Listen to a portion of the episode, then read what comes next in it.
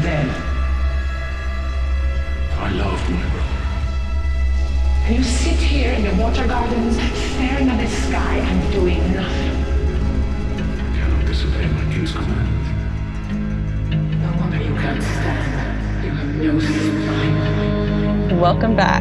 back to Game of Owns, everyone. Back at it again. It's been a small break. There's been a lot of news with the convention and with season seven coming up closer, and we wanted to come back soon and strong because this pair of chapters, for me, this was something to behold. I know that we talked just before recording. I don't want to take anything off the top of the podcast, but I just think let's just let's go right into this. I mean, what we were talking about before in the 30 seconds that typically always happens before we record, which is what did you think? Wait, stop talking. We have to record.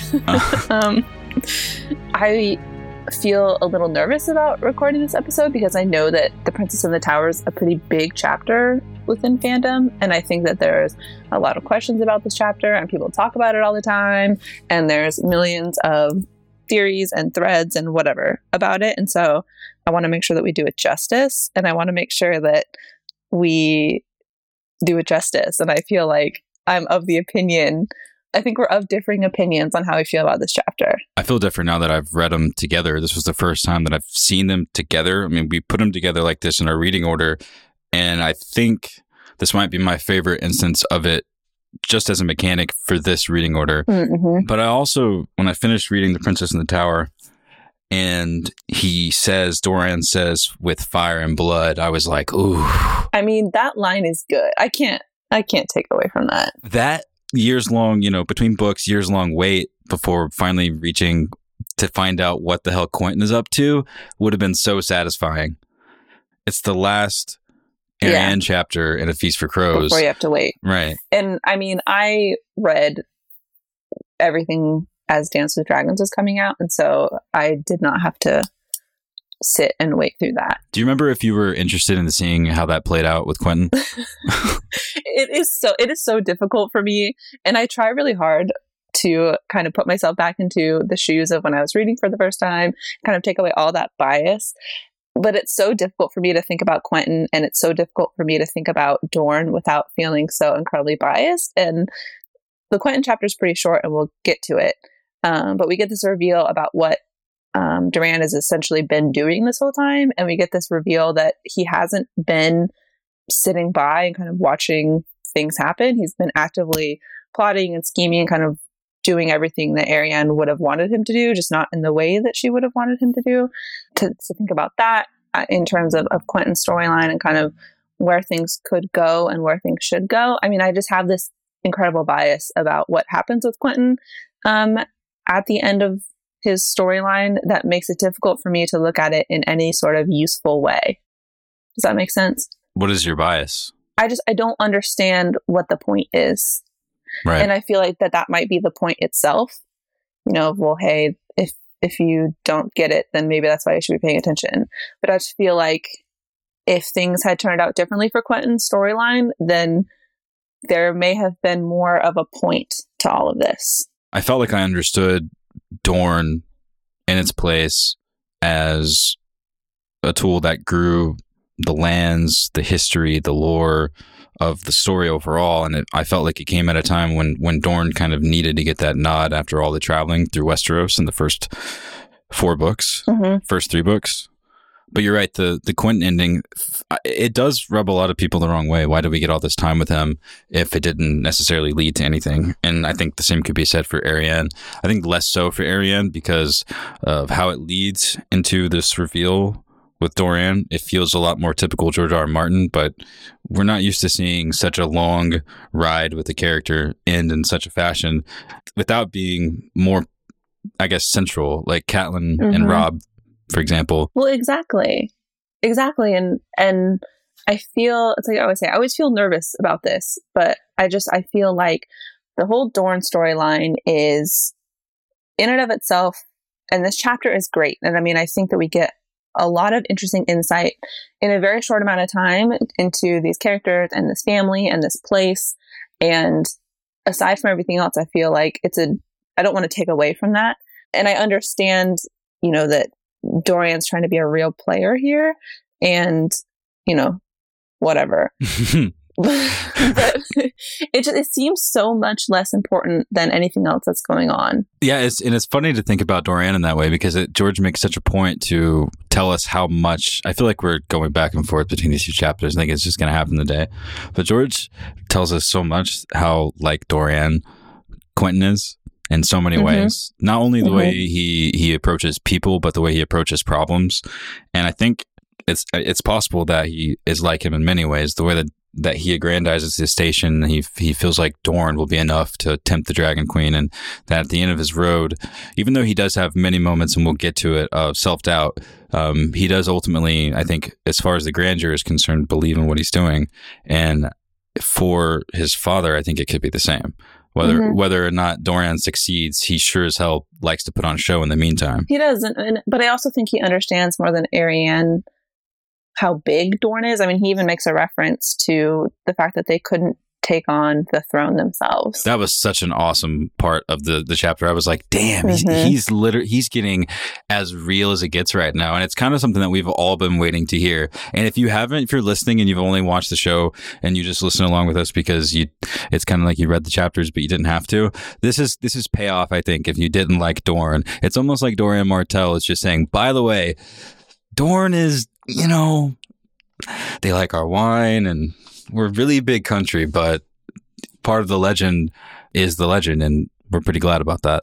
I feel different. I think I have more of a more of a solid opinion about Quentyn Martell's outside of looking at each chapter and the story itself specifically, but just the idea of this being in the book, which I think is pretty bold of us of us all as a community to have opinions on. For the record, I know.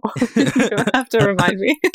I think I think just especially looking at these chapters back to back rather than separated by a book and learning so much about just being in the headspace of the Martells for so long, I feel like it's it's easy to understand that George R. R. Martin's story is defined by its harsh realities, hmm even to the good guys, the Starks, Tyrion, Jaime, Brienne. In this case, even his book is not safe from that almost same harsh reality of life, where every hero doesn't actually succeed, and that even heroes at the highest stage, like the Prince of Dorne's son, even if it's set up really well, even if there's a letter, you know, Viserys was killed with gold, and you might get there, and it might not just work out. Right. You made a good point when you talked about how Dorne and how all these chapters are handled as being a great world building opportunity. And I think that plays into the point you just made of understanding that there's lots of people who are vying for power and lots of people who are working to advance their situations, working to advance their family. And it all plays into this big Game of Thrones. Um, which, but I, I, think that's really true. And I, I, I don't really know how to say this. I don't want to diminish this world that he's built. I get it. I'll bet that he, from his editors and probably just from himself, like they, they probably sweated this conceptually, and it may have had a lot to do with how the books were split. I don't really know. I, I think that there's a lot of complexity in these two books that we just don't understand. That people on the internet who study these and have followings because of how much they study them don't understand. Obviously, nearly as much as George, but I don't. I don't know if they can really understand it as much as as they'd like to because I think that this is a really complex situation. And just just knowing that he put after having three books as tight as they were up to this point, and knowing that the payoff with Doran and Quentyn was done like this, and the the way Quentyn's story ended up ending, and that when he was there, he didn't necessarily turn the tide too much. I know that we'll revisit it on this read through some more, but he didn't turn the tide as much as as Catelyn and Robb did, or the Smalljon, or the people that Yeah. died in, in the Red Wedding, or any other examples. I realize that, but I feel like wouldn't it be kind of hypocritical of George if he didn't have a character, even if he was from Dorne, maybe not succeed, even though he had everything in his favor to succeed. I don't know. I don't know. I just feel like we as readers are already at a disadvantage to even have that have any of an impact on us because of how tight, like you said, books one, two, three Mhm. were, and now we're kind of in the Badlands. And I feel like we it, it- we're gonna have to have this conversation when the books are finished because I'm really hoping and waiting for the fact that this is all going to make a lot more sense. And I, you know, I I want to know what happens to the story that we care about I get you it. You know hmm and And I, I'm not trying to discredit or dismiss any of the lessons that we're trying to learn because I think there's a lot in these chapters. But I think that just my overall frustration with these storylines is the fact that we have spent so much time and been through it with so many people that we have come to care about. And then we're asked to care about these people all of a sudden at the very tail end of that story. hmm It's difficult for me. And I would love to be proven wrong, but I have yet to be. So, We really need that next book. yeah. So, let's talk after Winds of Winter, I guess. Alrighty. So, should we kind of go back before we get to that conversation and kind of help build that a little bit? Because I think that as we read to the beginning of this chapter, we've got Arianne who's up in this prison tower who's being held, and she's going back and forth in her head of who kind of told on her and who told her father basically what was happening and how her plan sort of unraveled a little bit. And so she's basically driving herself crazy, kind of pacing up there. It's it's kind of interesting how George does it. Her thoughts just become a little bit more woebegone and just Mhm. strange. Spirals. hmm one of the big questions that I had is how we're supposed to feel for her. And I'm just curious as as you're reading through this, as we're kind of watching her spiral a little bit in her thoughts, and as we get more insight into what's really been going on, how you feel about her and how you think we're supposed to feel about her, if that makes sense. that is a big question. I know, I know. And I don't know the answer myself. well, I think that all we have, all we can say is how she made an impression on us. And and George offers a pretty decent amount of supporting evidence for most ways to think. It's easy to look at the way that she was raised and the fact that she was a pawn from the beginning. I know that comes later in the chapter after you've probably been brewing up all of your thoughts and opinions about her as it goes on, as you learn more about how she thinks about people that might be dead or almost dead. And I do sympathize with her a little bit in this back and forth that she has about her betrayal and how she was surrounded by people that she's known since childhood, who she trusts more than anything in the world, who kind of ratted her out. And I, I mean, that's that's a huge, that's huge. That would kill me, you know. I know. And I think that that's another big debate of you know who did that and who actually told. And I think we can go through every single character and make a case for it. But that's something that we just I don't think we have a real answer for yet. And that would be rough. I'm not sure how much it matters at this point. I don't think any of it matters. I think it does. Balon Swann's on his way, you know? He's been feasted and stalled for a fortnight at every different major place. I love that the Yronwoods put him up for a fortnight before they send him on his way. I'm just thinking about what circumstance is brewing here in Dorne where another member of the Kingsguard is headed there and Princess Myrcella is cut from her cheek down to her bone, up through her head. She's missing her ear. Arys Oakheart is dead. His head was lopped off by Norvoshi Spearman. Rest in peace. Rest in peace, Arys Oakheart. I mean, this is a situation.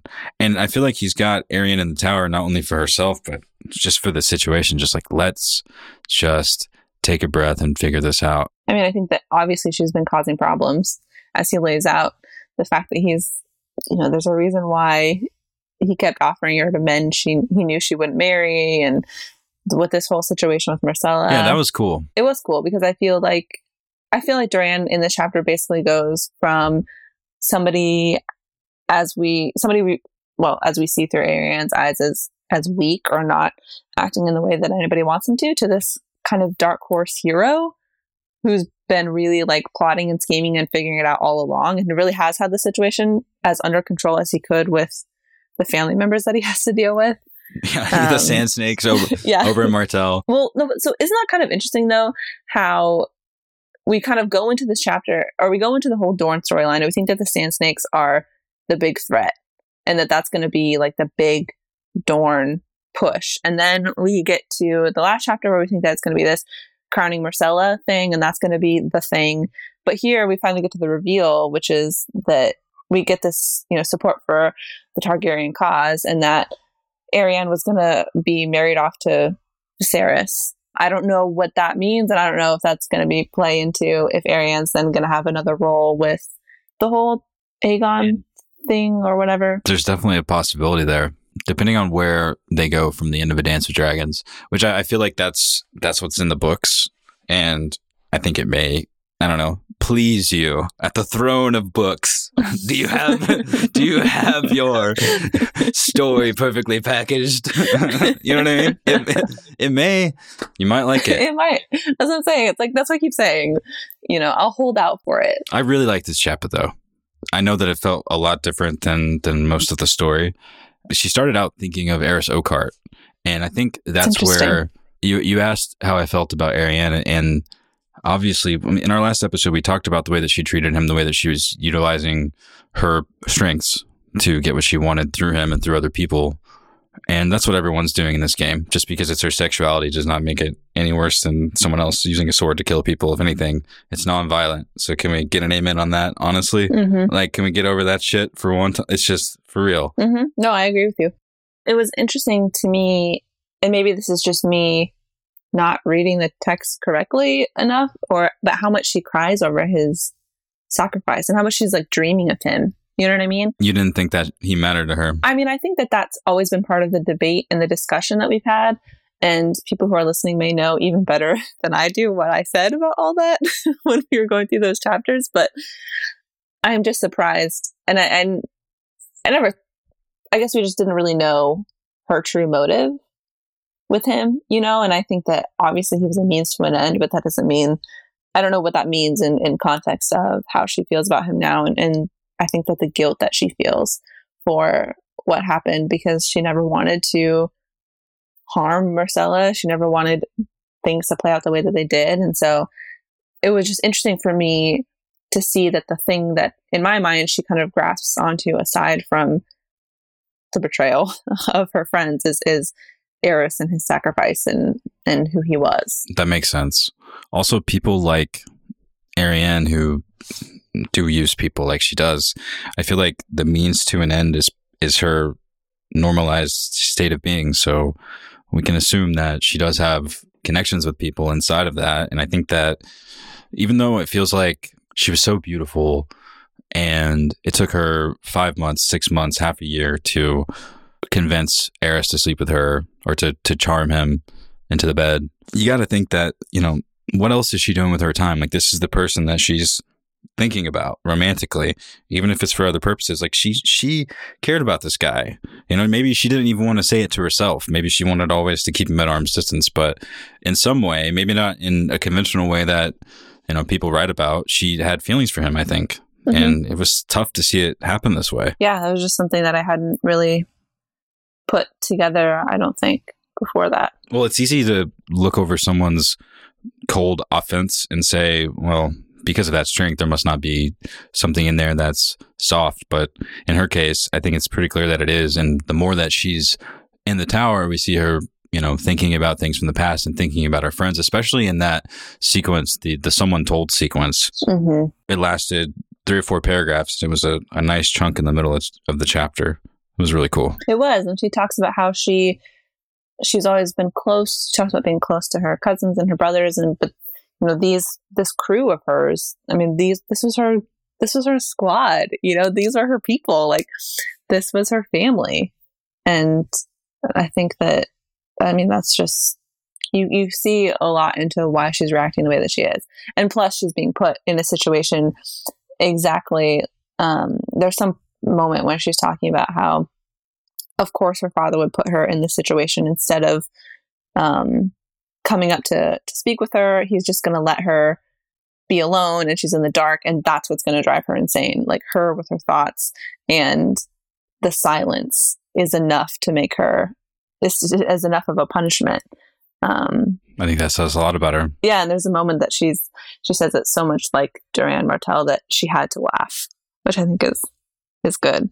And we get a lot of insight into her. We get a lot of insight into their relationship even before they meet. And you know, again, my feelings about the storyline don't don't diminish the fact that this is a very well written chapter, and and we we cover a lot of ground from a very um, personal perspective um, in a very short amount of time with these characters. Mm-hmm. So she tries to escape, but that doesn't work.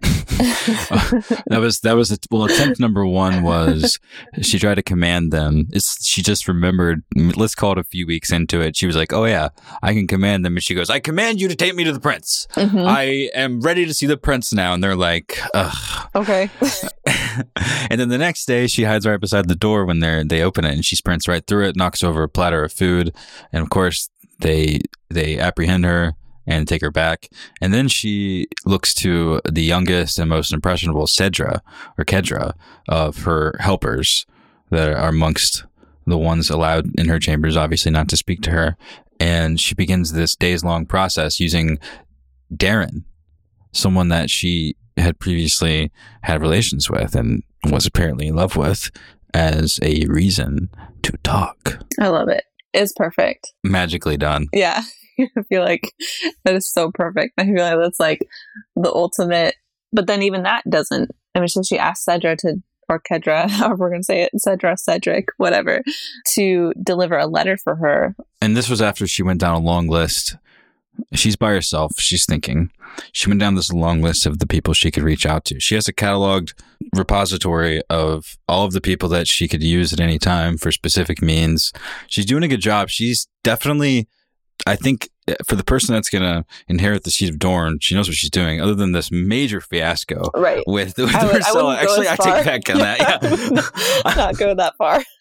I'm just saying, I, you know what? I, I shouldn't be impressed by it, honestly. And this is something that Doran makes us eventually the point that like Arianne knows enough about the game to play, but not to win. yes. So I mean, Oh to your gosh. point there, like she she knows enough. I mean, she's not stupid. That's for sure. Man, coming in with that. Also, just quick sidebar, some more sage advice from the Martells. This is from Oberyn. He gave to his daughters. If you would wed, wed. The wed viper, uh, the wed. The red viper had told his own daughters. if not, take your pleasure where you find it. There's little enough of it in this world. Choose well, though. If you saddle yourself with a fool or a brute, don't look to me to rid you of him. I gave you the tools to do that for yourself. Mm-hmm. Swag. Swag. Today's episode is brought to you by Warby Parker. A new concept in eyewear: contemporary eyeglasses that are extremely affordable and fashion forward.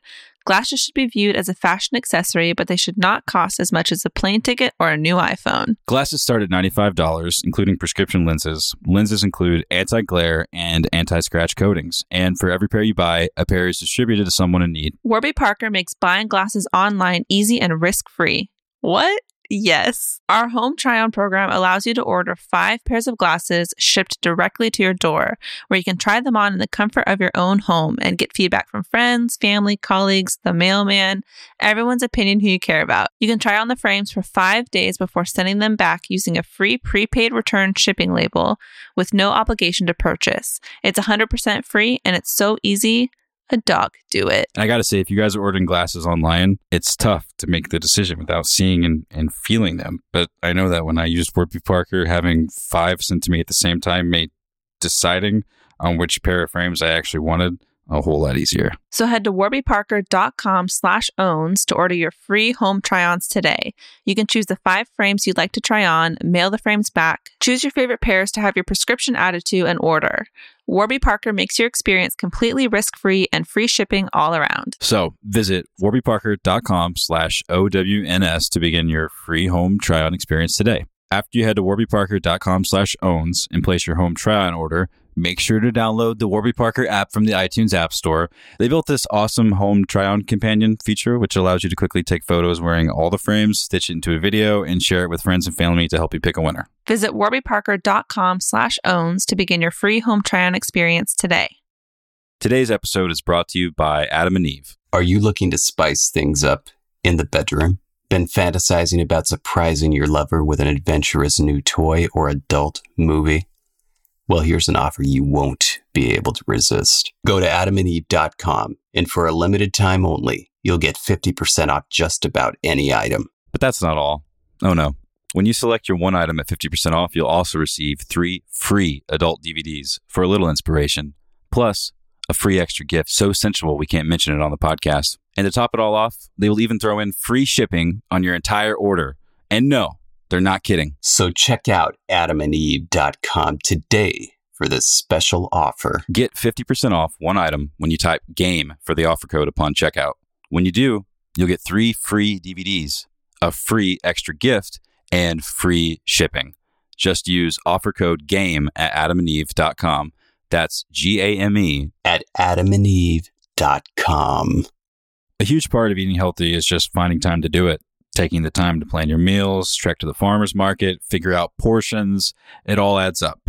And if you're like me and don't have all that time, You'll love Sunbasket. Sunbasket delivers delicious, healthy recipes and fresh ingredients straight to your door. Get dinner on the table in 30 minutes. It's healthy cooking made easy. You'll get organic, non GMO ingredients from the best farms and fishermen. Everything is seasonal and sustainably sourced. Sunbasket offers paleo, gluten free, vegetarian, breakfast, and family options created by an award winning chef and approved by nutritionists. Each meal comes with pre measured, fresh ingredients and easy to follow directions. And it's delicious delicious. It's time in the kitchen well spent. So go to sunbasket.com slash owns today and get your first three meals free. That's sunbasket.com slash OWNS to get three healthy, easy to prepare meals free. That's sunbasket.com slash owns.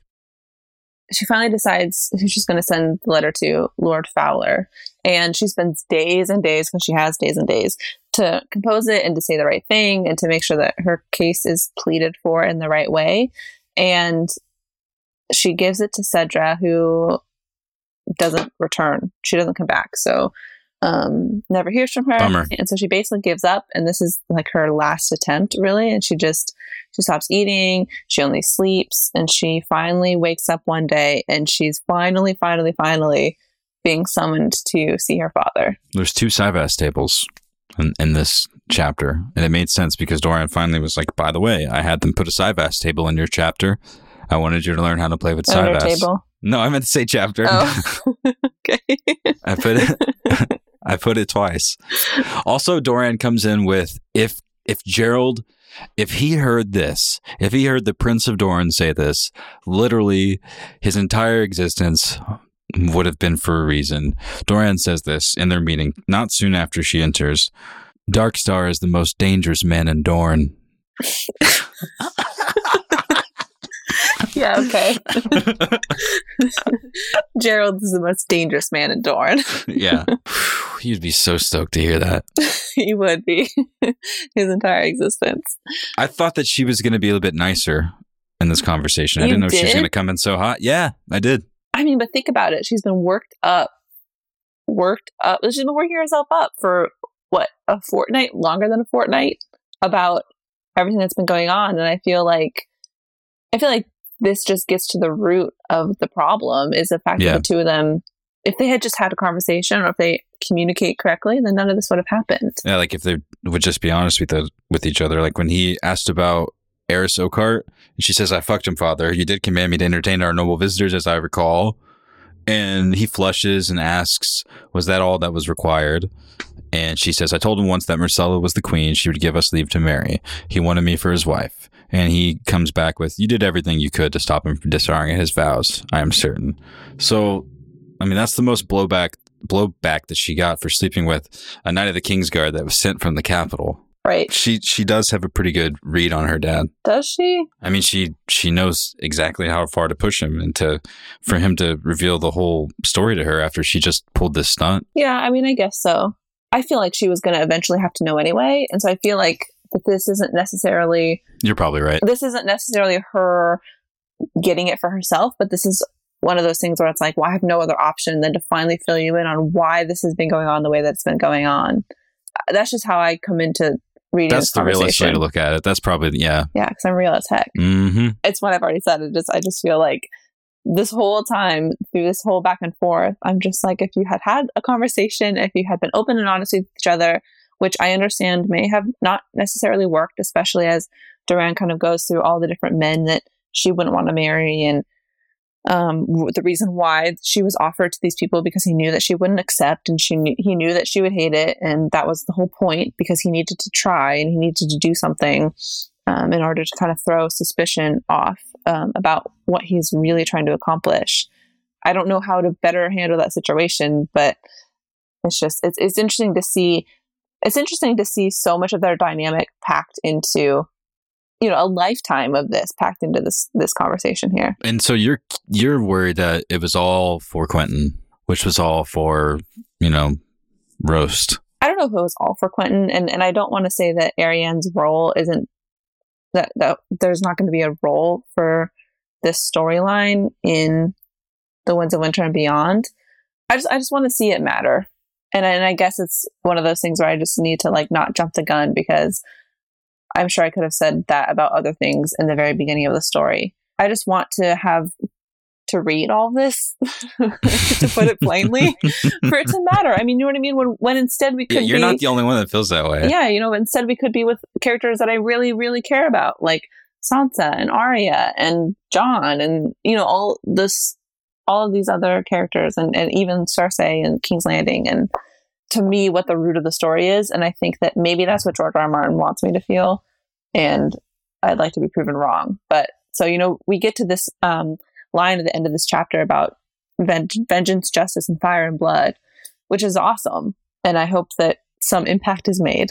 I mean, I know that you disagree with me, but like Not really. I was gonna say, like on what level do you disagree with me? And like what are I what are your like your read on this and what do you I mean what do you think? I feel like I've been kinda being so anti all of this this whole time. I think that there's merit on both sides. I I'm always I always shy from questioning um an artist as skilled as George's work, even though I know that art asks to be questioned. It's two sides of a coin. I just feel like I trust what he's been doing with the story so far. And there's two books left. You know? And I think Arianne's character is fascinating. I love I, I mean she's she's very consistent and Mhm. she's very well written and same could be said for all the martells. And i had a lot of fun with the merchant's man as well. I really like the dynamic of these guys and i know it feels kind of out of place but george's world is really big. It doesn't all have to be winterfell. I'm But cool with it. it like be- i i want pirate chapters too you know?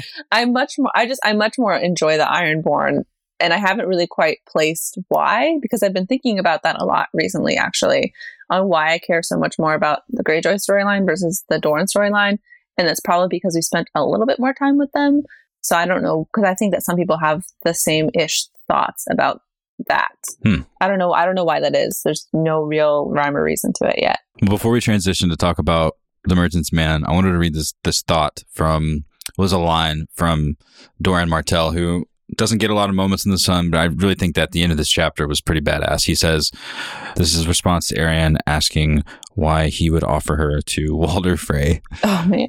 which is a pretty good question." he says, Because I knew that you would spurn him, I had to be seen to try to find a consort for you once you'd reached a certain age, else it would have raised suspicions. But I dared not bring you any man you might accept. I just read the wrong quote, so hmm. Let's just leave that. All right. Here's the real quote. It was important to know that, though. I mean, so Quinn, oh, anyway. I mean, he does tell her in that line that she was promised. That's pretty Mhm. dramatic. The You were princess that was promised. promised. Arianne. That's funny. Here's the real quote. You mistake my patience for forbearance. I have worked at the downfall of Tywin Lannister since the day they told me of Elia and her children. It was my hope to strip him of all that he held most dear before I killed him, but it would seem the dwarf son has robbed me of that pleasure. Man, that is Mhm. good. The long game. I mean, I respect that. And now for Quentyn Martell.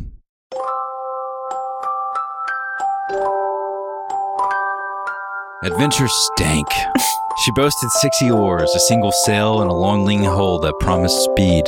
Small, but she might serve, Quentyn thought when he saw her, but that was before he went aboard and got a good whiff of her. Pigs was his first thought, but after a second sniff, he changed his mind. Pigs had a cleaner smell. This stink was piss and rotting meat and night soil. This was the reek of corpse flesh and weeping sores and wounds gone bad, so strong that it overwhelmed the salt air and fish smell of the harbor. Welcome to Volantis, ladies and gentlemen. da- uh, uh. Yeah, Adventure's Yes. the worst. the wet, warm hug from the tip of the Rhoyne to the great sea. this chapter is pretty short, and it's really just like this little vignette of them walking around Volantis. They've been trying to get a ship there for 20 days. Quentyn, you're not going to make it in Meereen. no one The will take them. The stakes are too high. Barristan Selmy is her best friend. I know, and he's just like Oh, he's trying stakes so are hard. too high, he's man. trying so hard. He's trying so hard, and the whole time he's like, "Is Dany even gonna like me? 20 even think about me?" Wow. I mean, I get it. It's they're trying to book passage into Meereen, so it's not all on them. It's tough for them right now. They weren't able to have a ship built for them or to purchase a ship in Planky Town. They mm-hmm. couldn't risk setting off Varys's Watchmen. Can you believe that Varys has that much power to impact the storyline with just the flick of his finger passively? yes. At this point, yes. I thought that was pretty cool. So don't hold too much against them, guys. They've been there for 20 days, spinning their just tires in nothing. I get it. A couple of their friends have died, and it's really sad. That's how the chapter eventually opens up. And if you're a new reader of the story, or if you've read it before, you know that perspective and those chunks of history, and knowing what kind of relationship that that he had with these people, they're important bits to pick up, but they might just become cannon fodder in your head Mhm. because it's tough for them to get this far and to have so many more trials ahead of them, and for this chapter to be literally rooted in the trial that they're having. The point that Quentyn is on a long and arduous journey definitely came through.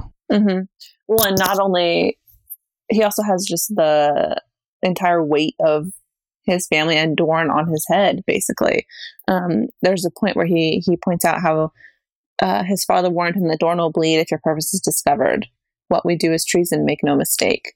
And so this is no small thing that they're attempting. And so the fact that they're here and adventure stinks in every sense of the word in this chapter because he's got a ways to go, like we're saying. The ship, the concept, Everything. the plan. Like I said earlier, at some points he's like, "Of course, this is going to work." He's dreaming of her. She will want Dorne. And then later on in the chapter, he's he's thinking Quentyn had no idea what Daenerys Targaryen might like. He had promised his father that he would bring her back to Dorne, but more and more he wondered if he was equal to the task. I never asked for this, he thought. I feel like that first sentence, Quentyn had no idea what Daenerys Targaryen might like. It, this could be an innocent crush, but Oh, the implications so are so big. it sounds so high school. Man, So men and women, you know? I just like, you know, I know I've been harping on this for the last hour, but unless Quentyn is alive, then what? You know what I mean? You just sparked so many at replies right now. Quentyn, no, it's good. Tell us if you think Quentyn is alive. We want to know. I mean, that's the thing. It's like I want this to be a conversation because I, I'm, I'm just, I'm curious, and everybody reads this a little bit differently, and everybody has a different opinion, and so I think it's worth correct me if I'm wrong. You know what I mean? it. hmm So you know, not only is this chapter anyway a little bit of just kind of like strolling around Volantis, which is cool in and of itself. Oh yeah, it's really cool. The elephants, the triarch, the one of three triarchs that serves his year term, who can't step foot on ground Yeah, that is kind of cool. for the entire year. So he rides an elephant everywhere he goes, while the small folk clean up all the massive piles of shit that they leave in their wake. Imagine your feet not touching the ground for one whole year. That would be that would definitely be different. I just love that we've been to Volantis before, but we learned a different Volantis. We learned a, a, a with Quentyn Martell at the Mhm. head. He's not the cute friend of his friends, but he's not doing so bad. And Mhm. they've got gold in their pocket, and they're sick of the weather. And like I said, they like it there, but they don't like it there. They like the food, but it's too sweet. It's just a little bit not right. But Mhm. yet they like it so much that they're spending time there. And they heard at this local inn that this guy down at the dock with the ship named Adventure, just find the ship that smells the absolute worst. And the guy who looks most like a pirate that you can't trust, he's your last hope if you're looking for patches, passage to Meereen. What is it? They're worried that he's going to try to enslave them or something. I mean, it makes sense. Yeah. I mean, yeah. yeah. Same. It's not like some nice Airbnb. Oh my gosh. And when they were talking about whether or not they could buy their own ship, he was like, We can't sail it. Also, there's the Corsairs to think about. And Quentyn's like, Ah, I hate Corsairs. And they're like, Yeah. Just pirate ships of of borders that, you know, killed people that they cared about. Yeah, just pirates. And and Quentyn muses in this chapter, he's like, This is all a game to me, right? He's like, I got at some point I have to realize this is not a game. I grew up you know, highborn and people are dying and we're still just kind of, you know, blindly, I don't know. There's a lot of conflict here. And hopefully it matters. so awful. Something that was really cool in this chapter that you definitely aren't going to pick up on your first reread or your first read, not your first reread, is did you notice Penny and Company mm-hmm. in this chapter, Yeah. which I thought was pretty cool. That was cool. I liked that little nod that I wouldn't have ever picked up on my first read through. Also, the nod to ox carts, which I thought was a bit too soon, as in it hasn't happened yet.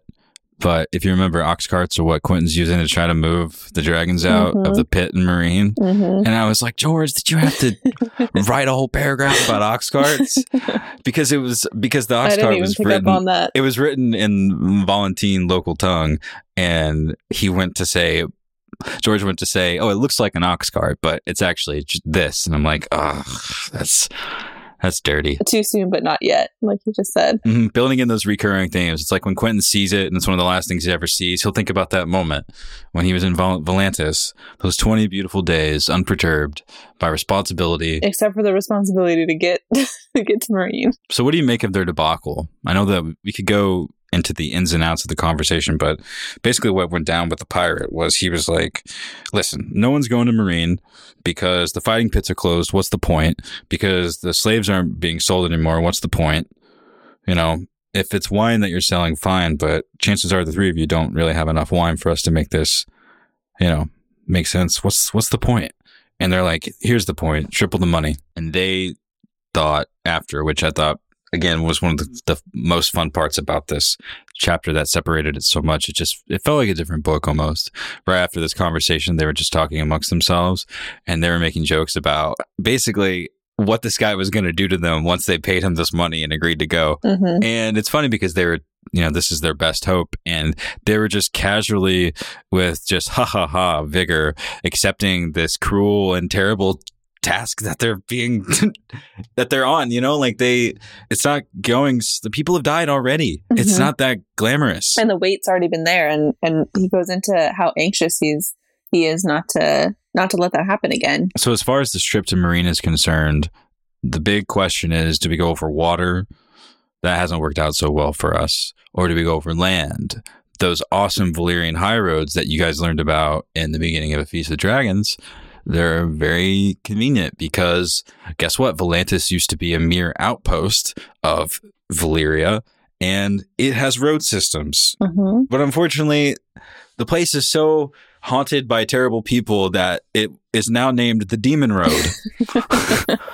So you can't go that way. subtle. you can't go that way. So- Yeah, I mean, so that leaves them with no choice really than adventure, They're like at the end of the chapter, they're like basically in front of like this marketplace. right? And there's like windblown dudes staying at the same hotel as their boys that they were waiting for. right. And they were like, join the windblown, you fucking pussies, or whatever, you know? And they're like, we don't want to join the windblown. And then they go inside, and then his friend's like, I got an idea. And that's where the chapter cuts off. we should uh you should do a, a dramatic retelling of these chapters. It'd be really funny. That's what happened.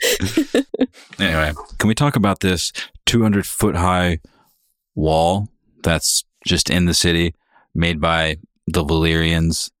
Across the wide blue expanse of the Rhoyne, he could see the black wall that had been raised, and it's black wall proper. So that's the name of it. That's pretty cool. That it had been raised by the Valyrians when Volantis was no more than an outpost of their empire, a great oval of fused stone, 200 feet high and so thick that six four horse chariots could race around its top abreast, as they did each year to celebrate the founding of the city. Outlanders, foreigners, and freedmen were not allowed inside the Black Wall, save at the invitation of those who dwelt within, scions of the old blood who could trace their ancestry back to Valyria itself. I mean, if we had the chapter for passages like this, I'd be okay with it. Yeah, I know, right? That's cool. It's like we're we're talking about just kind of the scope of all this. You talk about festivals that are happening and people that live inside these walls, and that's a whole nother series. You know what I mean? HBO knows what you mean. Yeah. I mean, now that we know that all of our guesses from last episode were wrong, That's true. That's a whole yeah. Okay, so another spin-off idea, the windblown. hmm All right, check it. I'm gonna just this is I'm gonna use the same pitch that the Windblown use on Quentyn and his friends. This is the pitch for the Windblown, which is a group of mercenaries. I don't know if you've heard of them. You probably should have by now, and if you haven't, they might be the next spin-off series. We'll see. This is the pitch. Master? Question mark.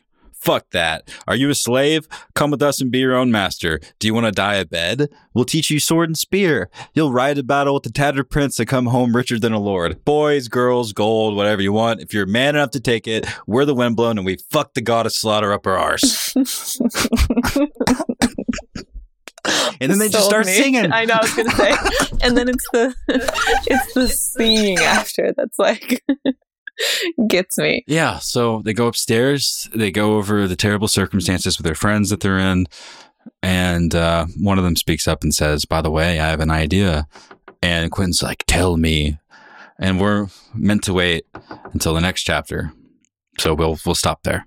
We're so supposed we'll to wait. See what happens. Without any ado, my own for this chapter is the windblown pitch. Especially, it's ridiculous. especially the way you, you said it. Thank you. I was into it. I really, my own for the chapter is going to be for something that we already talked about, but the the thing that I thought was so cool, the triarchs that their feet don't touch the ground for one whole year while they're in service. I think that's pretty cool. So my own goes to that. Could you imagine the slang that comes? My feet don't touch the ground. I mean, And I'd like to give my own for the Princess in the Tower, probably the Dark Star, for his reputation that he's somehow, you know, hmm even a small man can cast a very large shadow. Power is, you know, nice little plug for a. you like that? No, that's good. A little nod to, to Army and Gerold. Thank you, Gerold. My own is going to be for this moment when Arianne she uh, dumps a flagon of wine on Timoth's head because he isn't responding to her, and so she's frustrated. So she dumps her wine on him. I think that's pretty funny. he left abashed. Loved it. Before we transition to the end of things, it's time to read your owns. And the first is from at Spivvy116. My own for the princess chapter goes to Sir Boros Blount, who gets to party like King Robert all through Dorne, not knowing why. and uh, in Merchant's Man, own to Adventureverse thinking bad enough to make a prince want to be a sellsword. Hashtag tattered mud. And finally, Heathen King. Own to this line. We princes make our careful plans, and the gods smash them all awry. The story of Dornish plans going to shit. And we've got an email from Travis who says, Own to Darkstar for evading capture and vanishing into the deep desert with blood upon his blade. That sounds so swaggy. He will return. I'm sure he will paint the world red once more with his sword of the hashtag mourning. Uh, and then own to Prince Doran Martell and his Cyvasse table, turning an onyx elephant in his hand, then handing Arianne a black dragon. The imagery and symbolism by George is second to none. Ouch. That was a good- So that was a good cool. pickup. And for the merchant's man, owned Quentyn's dreams of adventure and love, of heroes and knights, maidens and queens, dragons and pirates. It stinks sometimes, and you don't always make the journey you expect. Sometimes the girl marries a different boy, and you get eaten by a beast. Yeah. I think Travis just did it. I think he just said all that I tried to say the whole episode. I think so too. Same. If you'd like to send in your owns for the podcast, you can do so by hopefully reading or at least looking and figuring out what our next pair of chapters are. You can head over to a feastwithdragons.com where you can see all of our chapters lined out. And next time we've got Dany 4 and Brienne 5. Powerhouse. Girl team. Girl squad. We just watched episode three for rewatch the throne of season two, and it's where Daenerys or not Daenerys, but uh Brienne gets her gets her introduction moment. And it's, just Mm-hmm. so like oh it's like, oh, come on, Brienne, coming in there, destroying Loras. Anyway, if you want to watch or listen to Rewatch the Throne, it's kind of confusing. You can watch Game of Thrones and listen to Rewatch the Throne, or just listen to Rewatch the Throne. We're going through the series again, and it's been a lot of fun. It's been awesome. You can find Rewatch the Throne at rewatchthethrone.com. And if you want, you can also join us in Nashville in just a couple weeks. It is coming up unbelievably fast. We're going to be in Nashville at the end of June for Con of Thrones, which I feel like is all we talk about, or maybe it's because all we think of is all we think about. But we've released a schedule just this week, and so all of the programming is live. If you want to check out what some of the panels are going to be, some of the different discussions that we're going to have, it's going to be it's it's cool to finally have that out into the world. I know. I'm and I'm so proud of the team and everybody just a part of the entire process. We've still got a lot to do, but now that the program's out and everyone can click through on their iPhone or on the website, that's pretty cool. It's a labor of love. We're so proud. Yeah, we're so proud. And we hope that you guys enjoy it. So even if you're not going to the convention, you should go to conofthrones.com slash schedule or search for Con of Thrones in your phone's app store and just look at the stuff that we've all put together and what everyone's doing and the different sorts of people that are going to be presenting on fun topics. Um, yeah. I mean, I'll, I'll say more later. We've got so much more to, to talk about, but uh, Con of Thrones, it's coming up so fast. Mm-hmm. So go check it out. And thank you everyone for listening to Game of Owns. We hope that you enjoyed our episode last week with David Peterson.